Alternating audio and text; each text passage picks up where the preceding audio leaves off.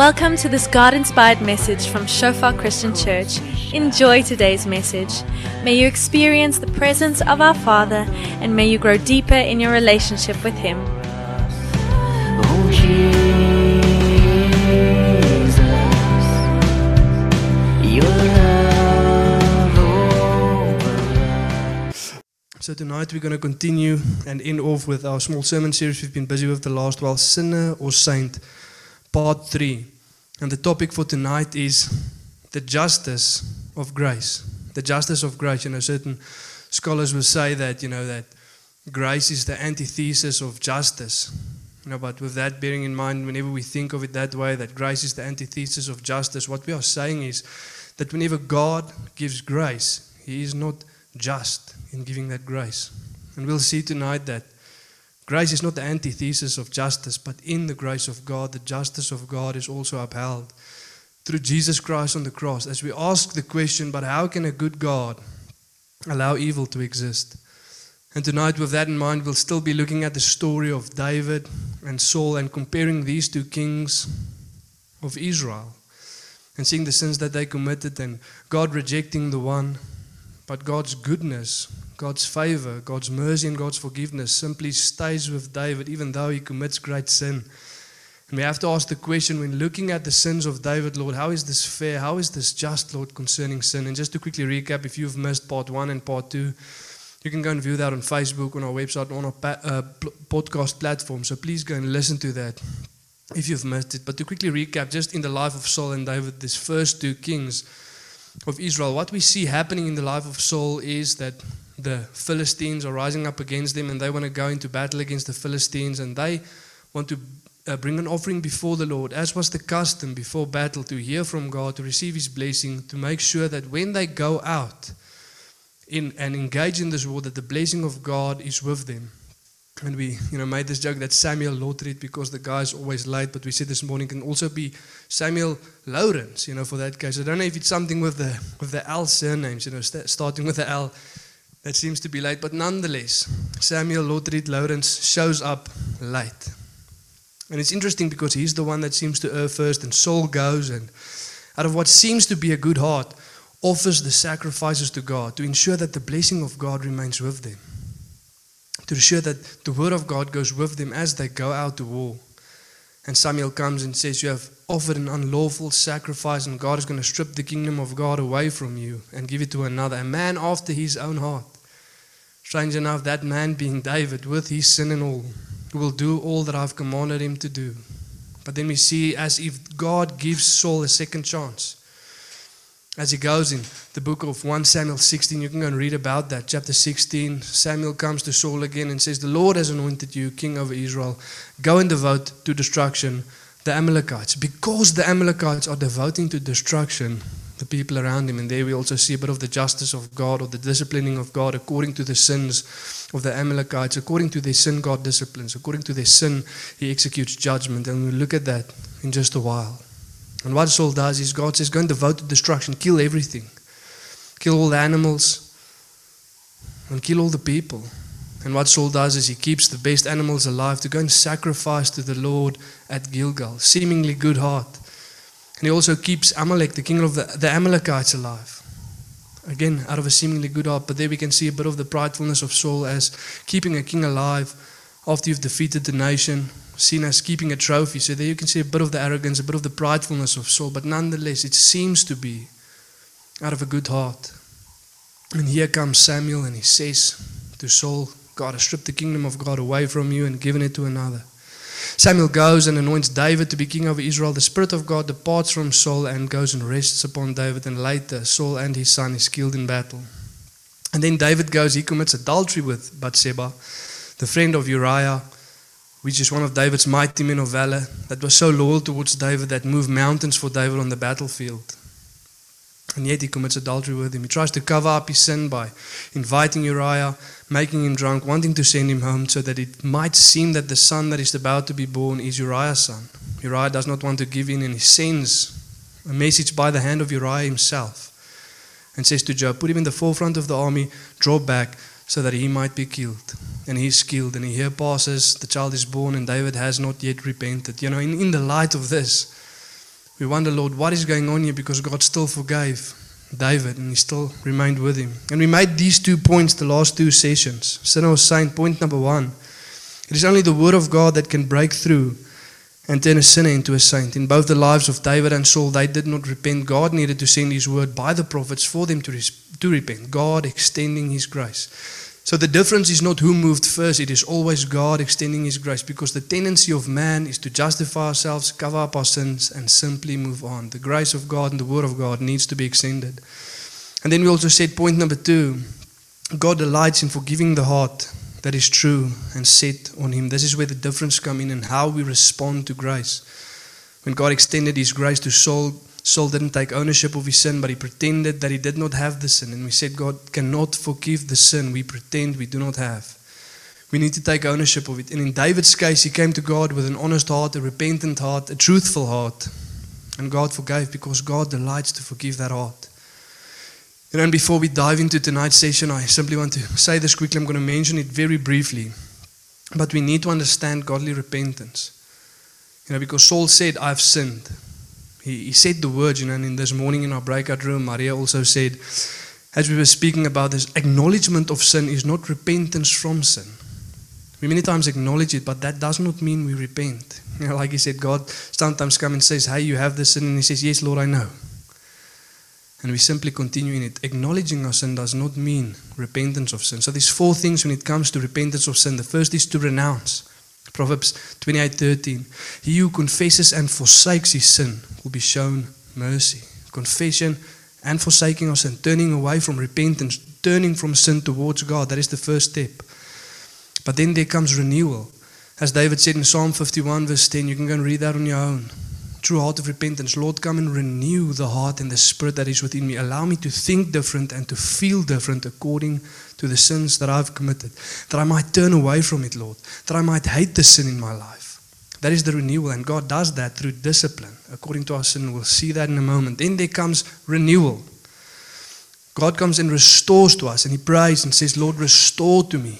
Also, Psalm 51, verse 12 and 13 Restore to me the joy of my salvation, and I will tell sinners of your wonderful deeds. And there's restoration, a part of repentance, restoring the joy of our salvation and being realigned with the path of God for our lives. And then we have resistance. It says in Hebrews 12, verse 3 and verse 4, that in your struggle against sin, you have not yet resisted to the point of bloodshed. Resistance. So we see that four things if there's truly a godly repentance, to renounce sin, to allow God to come and renew and to restore, and that we might resist the sin that comes and tempts us. That is godly repentance. And the reason we have to understand that is because as we ask this question, Lord, we see the difference between Saul and David. Saul did not have godly repentance, David did, and you forgave him, Lord. And we understand the difference between these two men, but what about the justice concerning sin? And God executes his judgment in two broad ways. Firstly, on those who do not repent, but secondly, also on those who do repent, but in a different way. And that's what we're going to look at tonight. So, if there's true godly repentance, God deals in a certain way with us. And if there's no repentance, God deals with us in another way. So, with that in mind, with true godly repentance in mind, we also ask the question but how is a good God allow sin to spread throughout the earth? Why doesn't a good God just simply take it away? The age old question God is, you know, omnipotent, He's all powerful and omnibenevolent, he's, he's all good. So, why does He not remove evil? And for us to answer the question, we need to define two things. First is, what is evil? Or maybe better ask, who is evil? And then, secondly, what will be left if evil is taken away?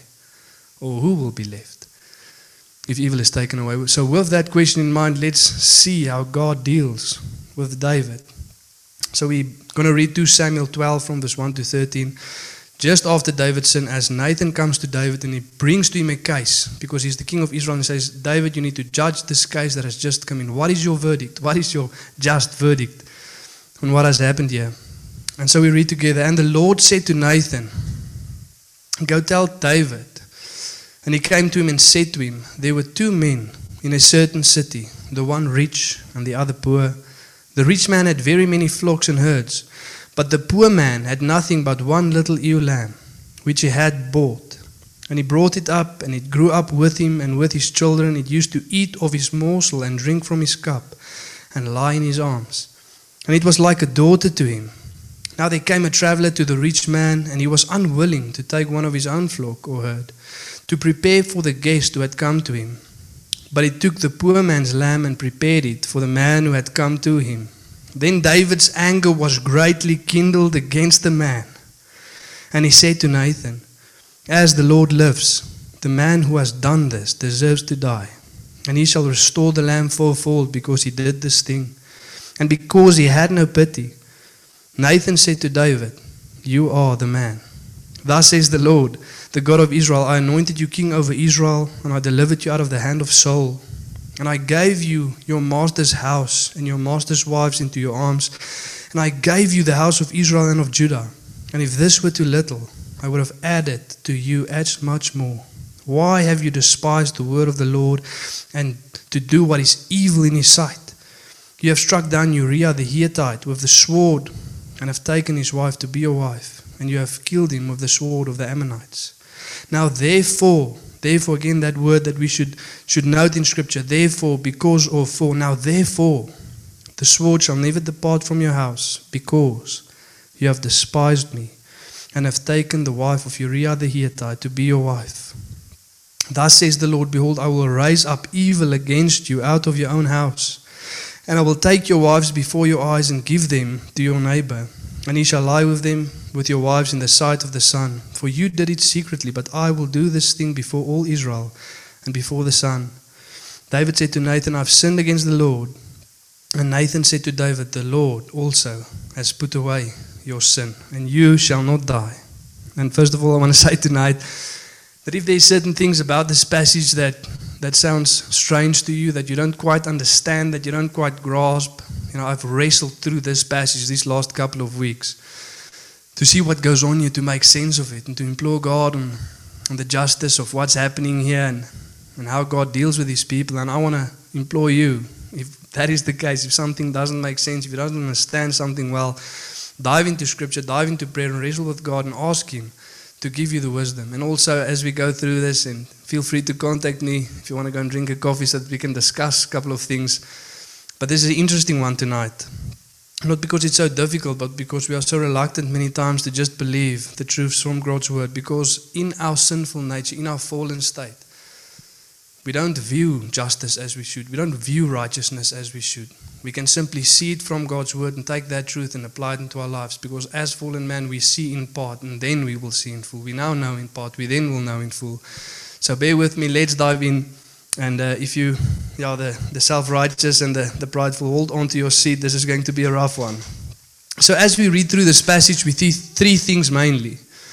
The first is man's blindness towards his own sin and towards his own evil. The blindness of man concerning his own sin and concerning his own evil. We many times have a shallow view of our own sin because our tendency is to justify ourselves, to cover up our sin, and to simply move on. Shallow view of our own sin, blind towards it. The second thing we see is the forgiveness of God, God's grace being poured out. And it says there, you know, the Lord has put away your sin. And we will look in just a moment where did God put David's sin? Where did he put it? And the third thing we see is the discipline of God. God disciplines us according to our sins. That is how He instructs us, that's how He renews a right heart and a right mind within us. So let's begin with the blindness of man concerning our own evil, and then we'll move through the list. We read here in 2 Samuel 15, verse 5 to 6. And it says, Then David's anger was greatly kindled against the man. And he said to Nathan, As the Lord lives, the man who has done this deserves to die. And he shall restore the lamb fourfold, because he did this thing, and because he had no pity. And here we see David with the same thing Lord, this evil that has been committed, this must be purged from the land, Lord. A good God must come and execute judgment. But a man like this does not deserve to live. You with me? You know, David pronouncing that judgment. And he's being, you know, brought before him his, his own case, but in a lighter manner. David did this sin, but in a much, much lighter manner. This man that is seemingly brought before David. And we see here the deceptiveness of sin and the blindness of David concerning his own sin, because our tendency is to justify. What did David say to Joab in the 11th chapter that we looked at last time, 2 Samuel 11:25? It's not on the screen, but you can go and read that. What did he tell Joab? To, do not let this thing displease you. Do not let this thing displease you because the sword devours now one and now another. Uriah might have died in any case because of the justification of his sin. It doesn't seem that it's too bad, but it says the thing that David did, it displeased the Lord. But don't let this thing displease you. He has a shallow view of his own sin, and something else that we need to note here is that the judgment of sinful man is much harsher than the judgment of a righteous God.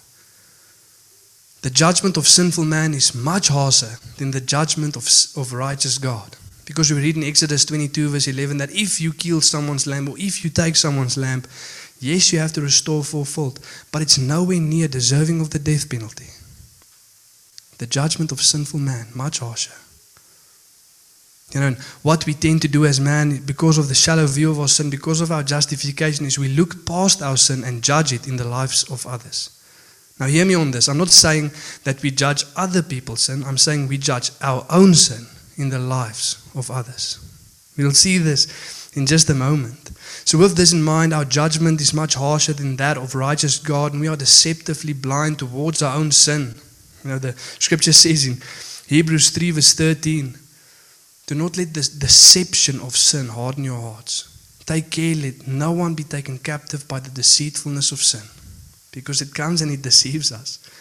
And I have to say to us tonight that whenever we ask the question, how can a good God allow evil to exist, we are exactly where David was in this moment. And we think that in of ourselves or in of some people, there are some people just by their nature that do exert something other than the wrath and the judgment of God. Whenever we ask that question, we think that, Lord, we do not deserve your judgment. We do not deserve to die, Lord, but these people, like David said, these men deserve to die. When will you come, Lord, and execute judgment? When will you come and purge evil from the land? And the response of God to each and every one of us is the same thing that Nathan said to David.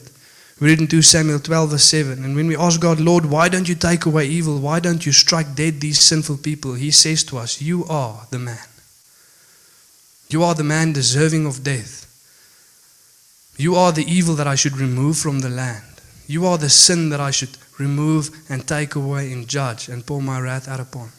And we read in Romans 2, verse 1 in the New Living Translation. I, I love the New Living Translation. It says the following You may think you can condemn such people, speaking about chapter 1, where Paul lists these people committing gruesome sins because God gave them over to their own sensualities because they did not worship God as God.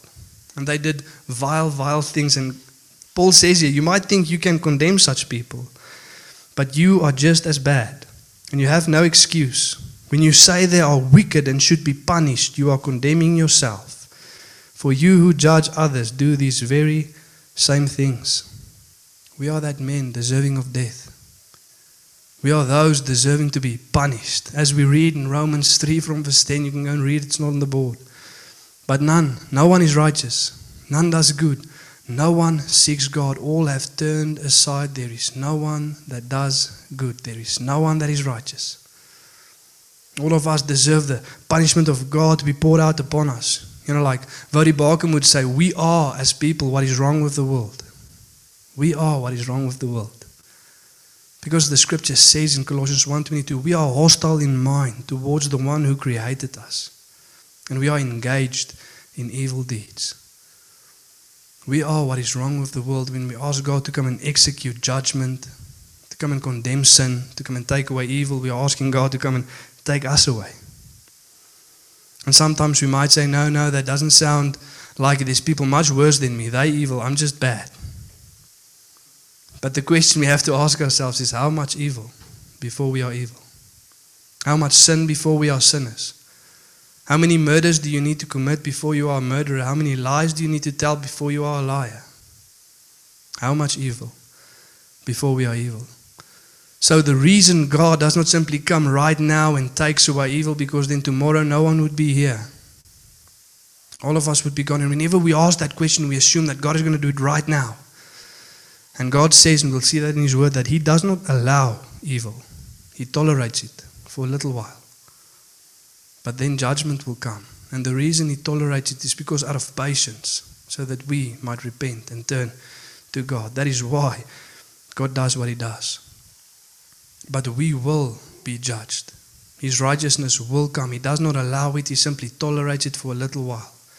You know, we read in Scripture, Galatians 6, verse 7, because especially concerning David's sin, we think that God just forgave him, put away his sin, nothing's going to happen. But God says, Do not be deceived. God is not mocked. Whatever you sow, you will also reap. That is Galatians 6 7. God is not mocked. Whatever you sow, you will also reap. It doesn't say what unbelievers sow, they will reap. It doesn't say what some people say, they will reap. It said, He is not mocked. Whatever a man sows, that will he also reap. And God deals with us in two different categories. Like I said in the beginning, those who repent with godly repentance and those who do not. What will those reap who do not repent? They will reap the wrath and the judgment of God on the day that He comes and judges this world in righteousness. They will reap the wrath of God. But those of us who repent, we will also reap something. What we will reap is the loving discipline of God according to our sins. He will discipline us according to our sins. The effect of our sins do not simply just disappear. When you say, Sorry, Lord, I didn't study for this math test, you don't get 90%. The effect of our sins remain, and God uses that to discipline us so that righteousness may be the fruit of our lives. So let's just firstly look at how God deals with those who do not repent. Because we many times ask that question. You know, Lord, when we look at our country, the people in our country, the godless, they seem just to prosper with corruption. They just seem to prosper in each and everything. They just seem to get and get more and continue and continue. When will your judgment come, Lord? And God says, Do not worry about them. Look at what they are busy doing. Romans 2, verse 4 to 5. Or do you presume on the richness of his kindness and forbearance and patience, not knowing that God's kindness is meant to lead you to repentance? So there we see the delay, why God is bearing with evil, so that he is patient to those who will be led to repentance. But for those who are not, it says, But because of your heart, and impenitent hearts, or you unrepentant hearts, you are storing up wrath for yourself on the day of wrath, when God's righteous judgment will be revealed. Not a place where we want to be. Storing up wrath for the day of judgment, when God's righteous judgment will be revealed. So God says, Do not worry about those people. They are storing up wrath for the day of judgment. And if you ask, But Lord, why are you taking so long? Like we just see. And we also see in 2 Peter 3, verse 9, God is not slow to, to fulfill his promise, as some would count slowness, but he is merciful and patient, giving us time so that we might repent. But the day of the Lord will come like a thief in the night. That is verse 10. And when he comes, the heavens will melt as they burn. And the new heavens and new earth will come where righteousness will dwell. And on that day, may we be found in him. On that day, may we be found in him as the heavens melt as they burn, when the righteous wrath of God is poured out on mankind. But do you not concern yourself with the godless? They are storing up wrath for the day of judgment. We need to ask ourselves, Lord, how do you deal with us? Because even when it comes to us, Lord, you are not mocked. We will sow, we will reap what we have sown, Lord. And God says, I will come and discipline you according to your sin. Look at what happens to David. 2 Samuel 12, verse 10 to 11. It says, for, the, for, the, for this time on, because you've done this, for this time on, your family will live by the sword, because you have despised me by taking Uriah's wife to be your own. This is what the Lord says, because of what you have done, I will cause your own household to rebel against you. And I've left that second part out if you want to be challenged, and I don't want to open up a can of worms now. But if you want to be challenged by something, go and read the rest of it as well. Go and sit with God as you wrestle and see how God disciplines us according to our sins. But we see here God says that I will discipline David because of his sin. The effect of his sin will not simply be taken away, there will be an effect. And God uses that to discipline David. Three of his oldest sons were killed with the sword. The sword will not depart from your wife, from your house. David's wives and concubines committed adultery against David. And the very sin that David commits becomes the very sin he hates as God disciplines him through that sin. It might sound strange to us, so let me give us another biblical example and then I'll give you a modern day one. And then you wrestle with that. But we see the life of Jacob, Genesis 27. What does Jacob do when he wants to steal his brother's Esau's birthright. He deceives his father. He pretends to be Esau. And he steals his brother's birthright. Two chapters later, Genesis 29. He works seven years to marry Rachel. What does Laban do with Jacob? He deceives him and he gives him the wrong wife. Another nine chapters later, Genesis 38, we read that Jacob has a favorite son. Genesis 37. Jacob has a favorite son. His name is Joseph. His brother takes him, sells, him as a slave, takes his coat that his dad made, tears it to pieces, dips it in blood, and what do they tell Jacob? They deceive him. Your son, whom you love, is dead. And for the most of his life, Jacob believed that his favorite son had died that day. In the last couple of years of his life, did he see? No. He was deceived. And so that God disciplines us according to our sins. Do not be deceived. God is not mocked. That which we sow, we will also reap in this life, if we believe. Then the last one, I won't say it explicitly, especially not in the morning service, but I'll say it now, and, and you take that home and wrestle with that. But let me ask a question, and you can figure it out for yourselves. What nation, what godly nation, because we also have to bear in mind that God disciplines nations as well. Think about this Israelites, all of them did not rebel against God, all of them did not oppress the poor, all of them did not turn away to false idols, yet all of them were taken into captivity. All of them even those who did not do those things. And we might say, no, that seems unfair. Again, we are in the boat where David was. We seem to think that we deserve anything else than judgment. God's loving discipline is better than judgment. And we don't even deserve that. But the whole nation gets punished, the whole nation gets disciplined. So let me ask us this question What godly nation or professingly godly nation discriminated because of color, and the thing they hate most is now that they are discriminated against because of their color. I won't say who, but I think you know. Do not be deceived, God is not mocked. That's what we sow, we will also reap. And the reaping of this is according to our sin, and God does it out of love. If you want to believe this, we read in Hebrews 12, verse 5 to 7 in the context of wrestling against sin, we read the following Hebrews 12, from verse 5 to 7. And have you forgotten the exhortation that addresses you as sons? My son, do not regard lightly the discipline of the Lord, nor be weary when reproved by him.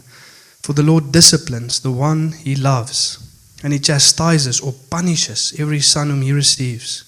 It is for discipline that you have to endure. God is treating you as sons.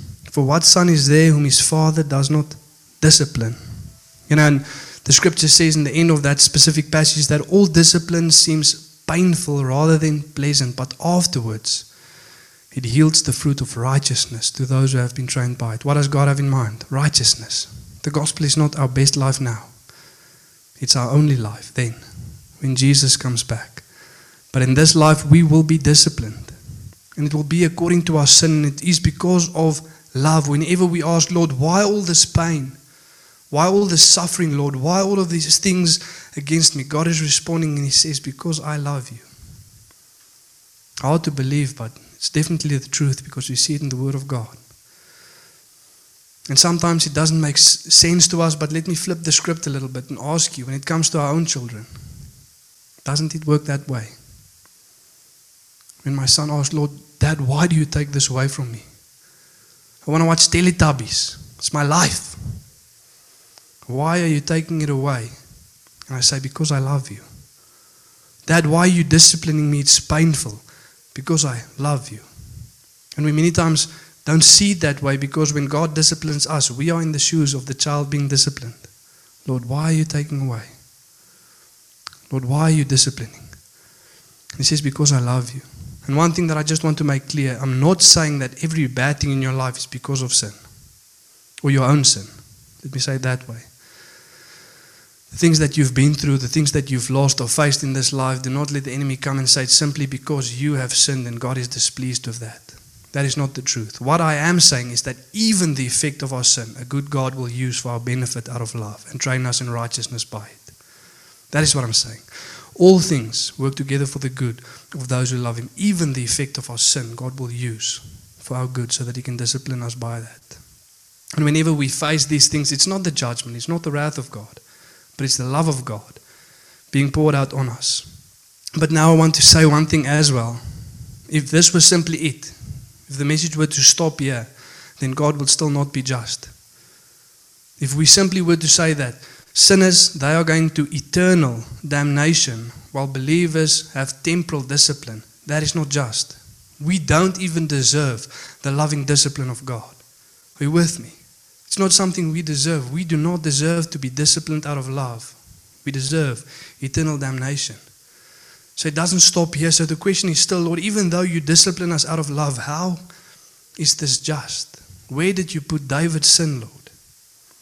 And then the scripture says in Romans 3, from verse 23 to 26 For all have sinned and fall short of the glory of God and are justified by his grace as a gift through the redemption that is in Christ Jesus, whom God put forward as a propitiation by his blood to be received by faith. This was to show God's righteousness, because in his divine forbearance he had passed over former sins. It was to show his righteousness at the present time, so that he might be just and the justifier of the one who has faith in Jesus. And we see this picture of Jesus hanging on the cross. And to everyone who asked that question, how can a good God allow evil to exist? And Jesus asked the rhetorical question Is this enough? Is this enough for the sins of the world? Is this enough for God to delay a little bit so that we can come to repentance? Is this enough? The Son of God being rejected and killed for the sins of the world to show that God is just and so that we can be justified. Is that enough? And yes, we know that that is more than enough. That is the gospel. A loving God coming to pay a debt that we can never pay back. We can never pay back on our behalf. More than enough. When the goodness of God comes to triumph over sin. And God says, I'm not allowing evil. I'm enduring it for a little while. But those who do not repent, I will judge them in righteousness. But for those of you who have repented, just know that it's because of Jesus hanging on the cross, giving his life for sinful man, that God is just and we become justified. That takes us to point number three. Sinner or saint, in Jesus, God remains just as we become justified. Is that not the gospel? In Jesus, God remains just as we become justified. That is what they call divine wisdom, divine grace. Grace is not the antithesis of justice, but this is the justice of grace because the death of Jesus was enough to satisfy the wrath of God on behalf of those who would turn to Him. And I want to leave us with the following. Even though God says He's not slow to fulfill His promise, but He's giving us time to repent, we read the following in Acts 17, verse 30 to 31. And it says the following The times of ignorance God overlooked, but now He commands all people everywhere to repent, because He has fixed the day on which He will judge the world in righteousness by a man whom He has appointed. And of this He has given assurance to all by raising Him from the dead. And I want to say this to all God now commands all people everywhere to repent because Jesus will come. On that day when the heavens will melt as they burn, and we will either be found in Him, not having a righteousness of our own, or we will be judged by Him because of our unrighteousness. But do not be deceived. God is not mocked. That which we sow, that we will also reap. And as we bow down before God, that song just so, so fitting. Lord, where would we have been if not for you?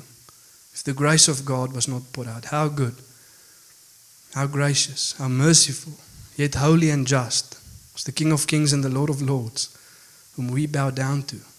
Because when Jesus comes back and we have not repented, that is a dreadful day. That is the dreadful day of the Lord. When He comes back, dressed in white, on a horse, robe dipped in blood, name written on his thigh, King of Kings and Lord of Lords. And some of us will stand and say, That is our salvation. But some will say, Here comes our judgment. God has fixed the day. Let's turn and repent to Him. I'm going to end off us in prayer, and then we're going to dive into our breakout rooms. And I just want us to discuss a simple thing. What stood out for you in this sermon? What stood out for you as we behold the justice of grace? As a good God comes and saves sinners from something that we could never save ourselves from. So I'm going to end off us in prayer, and then we're going to dive into our groups. Yes, Lord, thank you that we can come before you, Father, and just stand in awe, Lord, of your goodness, Lord, of your divine wisdom, Father. As you come, Father, and you justify us by grace, Lord, while you remain just for the divine wisdom, Father, so that you can show your love, Lord, and your salvation to those whom you have chosen, Lord. And as we stand here, Lord, looking at your sovereignty, Lord, looking at your grace, Lord, we say thank you for us that is here, Lord, that you have chosen us, Lord, that you have saved us, Lord, that you have poured your grace out upon us, Father, and granted us repentance, Lord. For nothing is of ourselves. You are good, Lord, and worthy to be praised. And I pray, Father, that we might see, Father, that the time is here, Lord. The days are not long anymore, Father, but are short, Lord. And that we as a church, Father, might know to what we have been called, Father, to go and proclaim the message of the gospel. Because you sovereignly choose to work through us, Father, as we go and proclaim the message of the gospel. To reach, Father, those whom you have called. For faith comes by hearing, and hearing by the word of God. But how will they hear unless we preach? May we go out with the message, Lord, knowing that we have been saved, Lord. Where would we have been without you? Thank you, Jesus, for your sacrifice. Thank you, Holy Spirit, for extending grace and empowering us to do what we've been called to do. You are worthy, Lord. In Jesus' name, amen.